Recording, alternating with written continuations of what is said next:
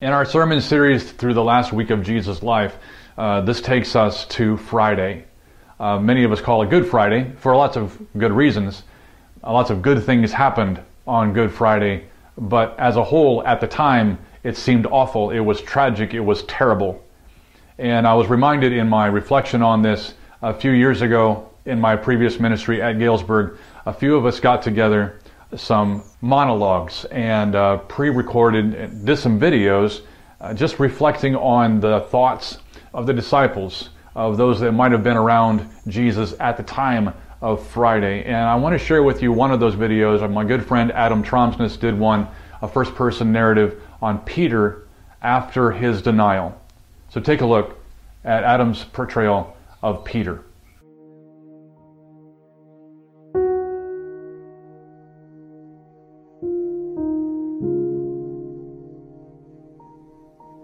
They say the rooster's crow is God's wake up call.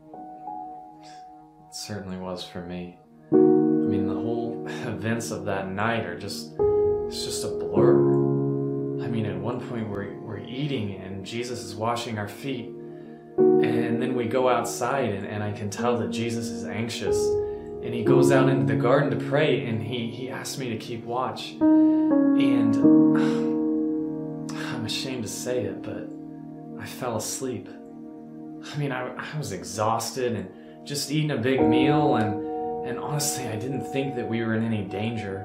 So I did. I, I just fell asleep. And when I woke up, there was all this commotion. There was Judas, and there were guards, and, and Judas goes up to Jesus and just plants a kiss on him. And immediately the guards start to, to surround Jesus, and I felt like I had to do something. So I jumped up and I grabbed my sword, and I went up to one of the guards and, and I cut his ear off. And that that wasn't the right thing to do. I mean, I'm a fisherman. I'm not a swordsman. But I, I was just I, I, didn't know what to do. I, I was scared. The, the guards they took Jesus away. And as I was standing there, I began to think about words that I had just said to Jesus just hours before that. I had looked at Jesus, I looked at him right in the eyes, and I said, Even if everybody else denies you, I never will. So I decide that I need to follow Jesus. So I follow him, and they take him to the high priest's house. And the house is surrounded with all these people. And I get to the door and it's crowded. And I'm trying to get in the door, and this girl, she comes up to me and she points at me and she says, You were with that man. You were with the man who calls himself the Son of God. As soon as she finished saying that, people in the crowd started whispering. They started pointing at me. I just became overwhelmed with fear. I didn't know, I wanted it to stop. So I, I tried to quiet the girl. No, it wasn't me, I said. But she said again, You were with that man. I said, No, I've never seen that man. And I quickly went into the courtyard. I approached the fire and I was trying to trying to warm up. And I looked up and there was one of the guards. And I recognized him from the garden. At the same time, he recognized me as well. You were with that man. You were with Jesus in the garden. No, it wasn't me, I said. It must be someone who looks like me.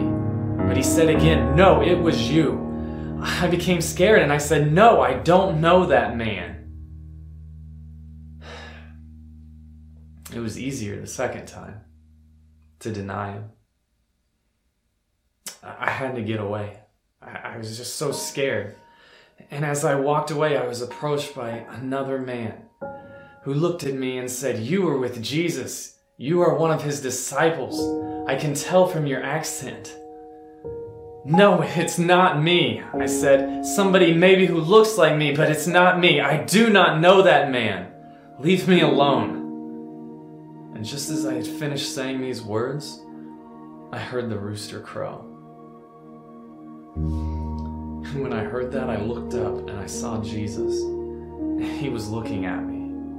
He was looking at me right in my eyes, and, and he knew. And I said, even if everyone else denies, I never will. What a joke. What would you do? I ran away. And they killed him. They crucified Jesus.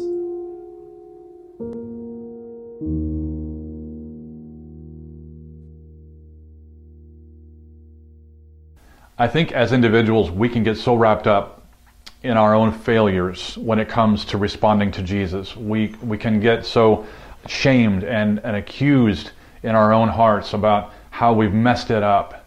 But for Peter, um, it led to restoration. And we see that later on in, in John 20 and 21.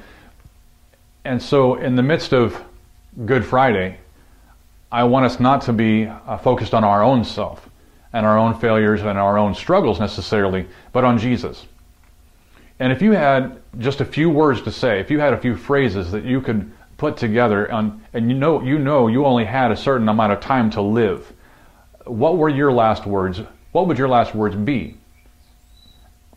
How would you choose them? Who would you say them to? I would propose to you, and as many others have have, that Jesus phrased his last few words from Psalm 22. And I want to take a look at this psalm in the context of the cross on that Friday and maybe even help us to pray a prayer of lament. Many of the Psalms were prayers of lament. They, um, they just were grief stricken prayers. God, where are you? I don't, I don't know if you're hearing me. I'm stuck in the valley. I'm stuck in the mud. I mean, all over the Psalms, you hear this kind of language. But invariably, it turns at some point and proclaims the faithfulness and goodness and love of God. This psalm does that too. But Jesus uses these words on the cross. And I think if we can learn the pattern of lament, if we can see Jesus using this, even in the midst of his own death, we can come away from this crisis with a tool, a practice, and some courage to face the next challenge. So let me just take us through this, but let me pray first. God, thank you for your word that it speaks to us. Thank you for the Holy Spirit that guides us. And thank you for Jesus, so intentional, so on mission, even as he was suffering. He quoted scripture. He knew it by heart and he knew what he was communicating, what he fulfilled. Thank you for being with us in each in our own homes, wherever we are, that this kind of communication, although it's not the best, for us, it is helpful. In, your, in Jesus' name, amen. So open up your Bibles to Psalm 22. All right, we're going to start there, and I'm going to use my handy dandy whiteboard to help us navigate this psalm. And when, when I read through this, I want you to listen for words from the cross. I want you to look for images from the crucifixion and overlap these two realities the psalm writer and the cross of Christ. The first one is relatively easy because Jesus quotes this verse verbatim. Psalm 22 1 My God, my God, why have you forsaken me? Why are you so far from saving me from the words of my groaning? My God, I cry by day, but you do not answer, and by night, but I find no rest. Ever been there? Ever feel like your prayers go nowhere, that you're not being heard? This is where it begins. This is the cry. From verse 1 My God, my God, where are you? Where have you gone? The lament begins with a cry, a proclamation, an address. I'm in trouble and I need you, but I don't know where you are.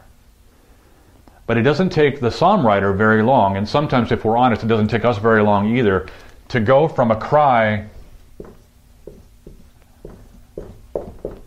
to a confidence Watch what he does in verses 3 through 5.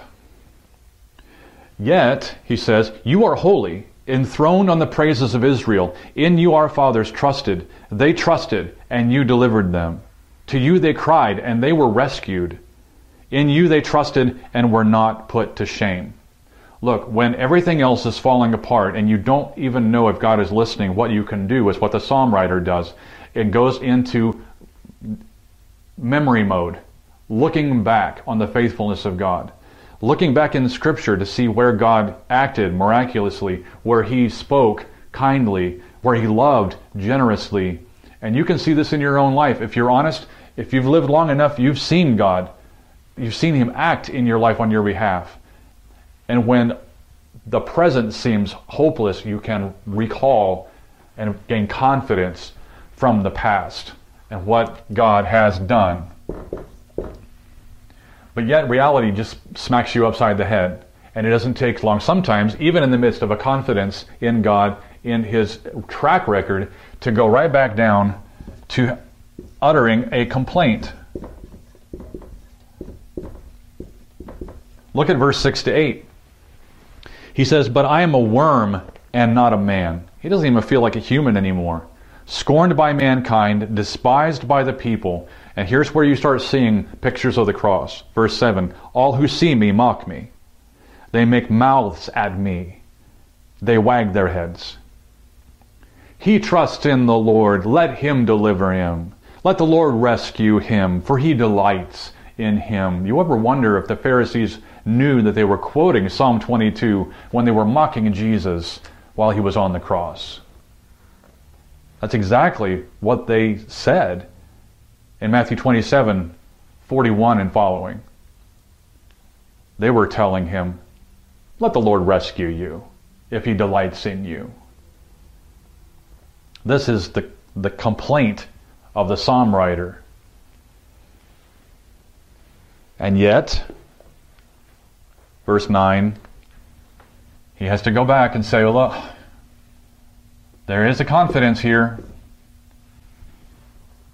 I still need to understand that what he says here, yet you, Lord, you are he who took me from the womb. You made me trust you at my mother's breast. On you was I cast from my birth, and from my mother's womb you've been my God. So once again, I'm reminded from the time I was born, from when I didn't even, I, I didn't know anything, God knew me. And He had me in His arms. He's rescued me time and again. He's taken care of me from the time I was born. And so, verse 11, he has a request. And the request is for God to come close. Listen to what he says in verse 11 Be not far from me, for trouble is near, and there is none to help. Trouble is near. And there doesn't seem like sometimes there's much help out there, although we know we're working on this. But our ultimate salvation is not in science and, and it's, it's not in the health department, it's not in the government. It is on the Lord, and the Lord uses all these things to help right the wrongs in the world because a lot of God's people are at the helm. A lot of God's people are working toward a, a resolve for this crisis, but our salvation comes from the Lord, and we cry out to Him first and foremost. And so, this request He gives trouble is near, there's none to help, and He begins to outline the trouble. This is a, a longer section, and He just goes right back down into a bit of complaint Look at verses 12 to 18. Many bulls encompass me. The strong bulls of Bashan surround me. They open wide their mouths at me like a ravening and roaring lion. I am poured out like water, and all my bones are out of joint. My heart is like wax melted within me. My strength is dried up like a piece of pottery. My tongue sticks to the roof of my mouth. You lay me in the dust of death. For dogs encompass me, a company of evildoers encircles me, and they've pierced my hands and feet. Listen for the cross here. I can count all my bones. They stare and they gloat at me, and they divide my garments among them, and for my clothing they cast lots. How much more specific can this get? A thousand years before Christ was crucified, the psalm writer David prophesies. And this is exactly what happened at the foot of the cross. The soldiers begin to barter and barter for the clothing of Jesus, and they divide his garments among them, and they find his tunic, and it is woven from top to bottom. It's one piece, and they said, Let's not tear it. Let's cast lots to see who will get it, and they gambled for his clothes. And so we see the trouble, we see the complaint, we see the uh, you hear the animal imagery, the just the savagery that's going on, tearing him limb from limb. And so he goes from the complaint to a request again. He has another request. And this is verse 19 to 21. Listen to what he requests. Again, it's about proximity. It's about God coming close. You, O Lord, do not be far off. O you, my help, come quickly to my aid. Deliver my soul from the sword, my precious life from the power of the dog. Save me from the mouth of the lion. You've rescued me from the horns of the wild oxen. So, from here, he turns a corner and he begins to give God a bit of motivation. And this isn't abnormal for, for prayers of the Bible to draw upon what we know of God. Listen to 22 to 24 here. And this is what the psalm writer says I will tell of your name to my brothers. In the midst of the congregation, I will praise you. You who fear the Lord, praise him. All you offspring of Jacob, glorify him. Stand in awe of him, all you offspring of Israel. For he has not despised or abhorred the affliction of the afflicted. He has not hidden his face from him. He has heard when he cried out to him. Do you hear the promise there? A lot of people think that, at, my God, my God, why have you forsaken me? That, that, the, that God turned his face away from Jesus. I don't buy that. I, I wrote about it. I quoted some other writer in, in a Facebook post that I put up. You can read that for yourself. But the psalm writer here has no thinking that God has entirely left him completely alone, and I don't think Jesus did either. The Lord has not despised the affliction of the afflicted. He's not hidden his face from him. God has not turned away, nor will he ever forsake us. He promised that. He does hear us when we cry out to Him. He, he continues, verse 25 From you comes my praise in the great congregation. My vows I will perform before those who fear Him. The afflicted shall eat and be satisfied. Those who seek Him shall praise the Lord. May your hearts live forever. And then he begins to have another another paragraph or two of confidence. He's ramping up, he's finishing up here. Starting in verse 27 to 29. All the ends of the earth shall remember and turn to the Lord, and all the families of the nations will worship before you. For kingship belongs to the Lord, and he rules over the nations. Don't forget that. He rules over the nations. And all the prosperous of the earth eat and worship. Before him shall bow all who go down to the dust. That's us. Every one of us is going to die someday. And before him we all bow. Either here, when we can and choose to, or we will, when all will bow, every knee will bow, every tongue will confess. But then, that's because we'll be seeing his glory, and those that did not do that here will be too late for them. The message at the end, the proclamation at the end. The last two verses are of special interest. They are a proclamation. This psalm began in despair, but it ends in victory. Don't miss this. He says, Posterity shall serve him. It shall be told of the Lord to the coming generation. They shall come and proclaim his righteousness to a people yet unborn. We're, we are messengers to a next generation, to a people yet unborn. They will look back and they will see how this generation handled not just this crisis, but the 21st century in general. How did we handle this? We get to proclaim His righteousness to a people yet unborn. What are we proclaiming? The last phrase in this last verse is one word in the Hebrew that He has done it. It is accomplished. It's done. The one word in Hebrew that finishes this song corresponds to the one word in Greek that Jesus cried out at the end of his crucifixion It is finished. Do you see the bookends of the crucifixion? He starts out with, My God, my God, why have you forsaken me? And he finishes with, It is finished. It's done. It's accomplished. It's over.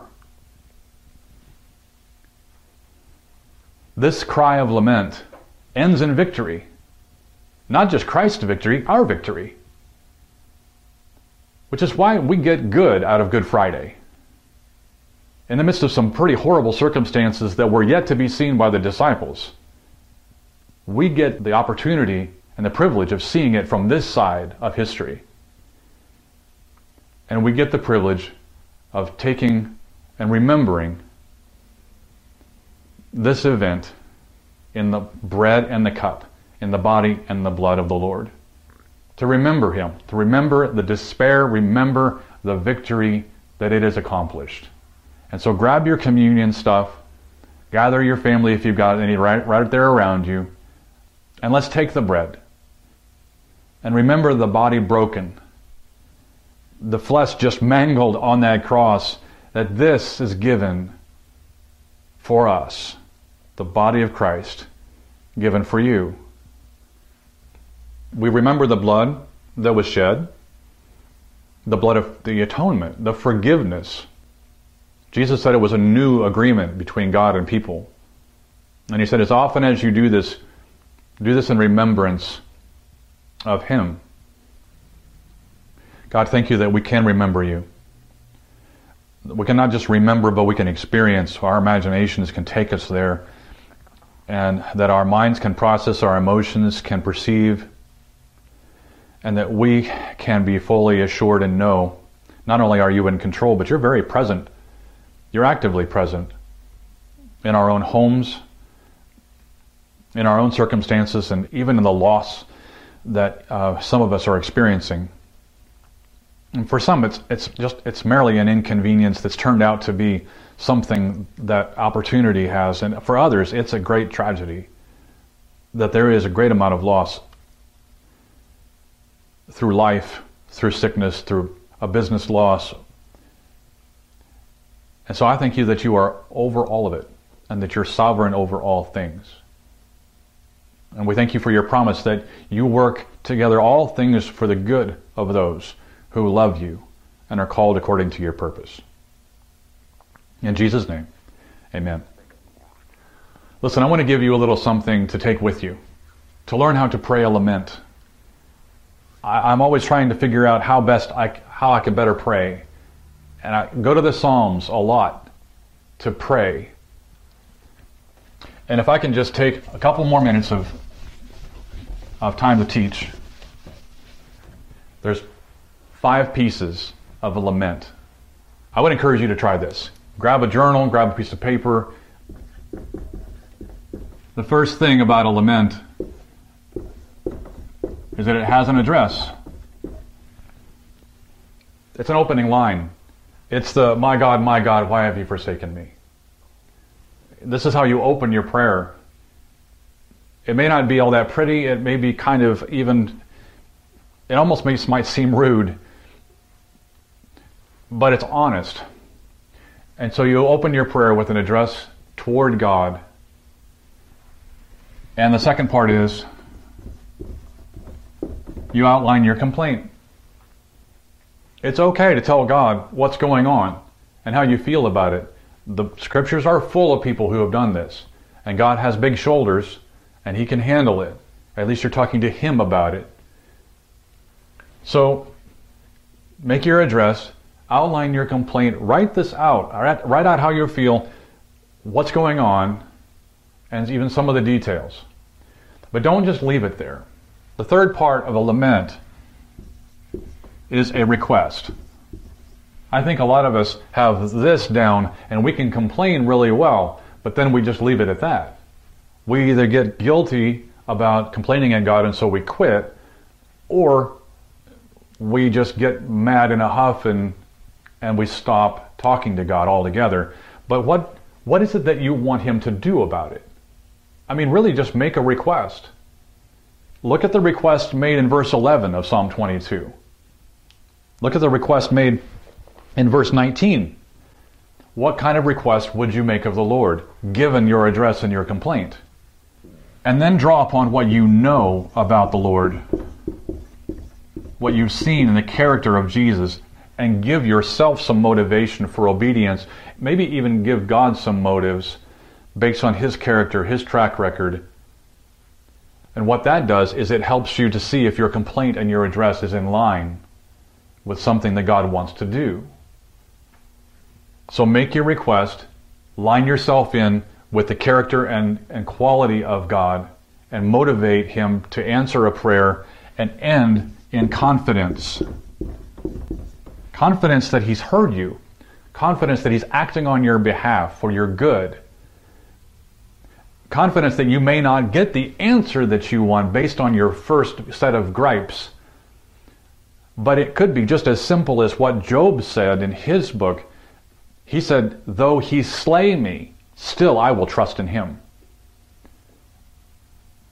Whatever happens, even if I'm dead at the end, I will still trust in the Lord. It could be as simple as that. That's, that could be your confidence. But it could be a lot of other things too. In the end, your lament will have narrowed your focus so that God is all that matters and your life is in His hands. This is where your confidence lies. I pray that this has been a great experience for your family. I know this isn't the way we want to do church right now, but my prayer has been that whatever your family situation looks like, even if it's just you in your own home alone, if you have little kids at home and you find it hard to wrangle them around to get their attention, that you have been more of a spiritual leader in your own self and in your with your with your spouse or with your kids that this has been forcing us out of our comfort zone to do the spiritual hard work in our own homes so that we're strengthened as a church to build better families. Let's proclaim some victory in Friday. Thanks for your time. God bless.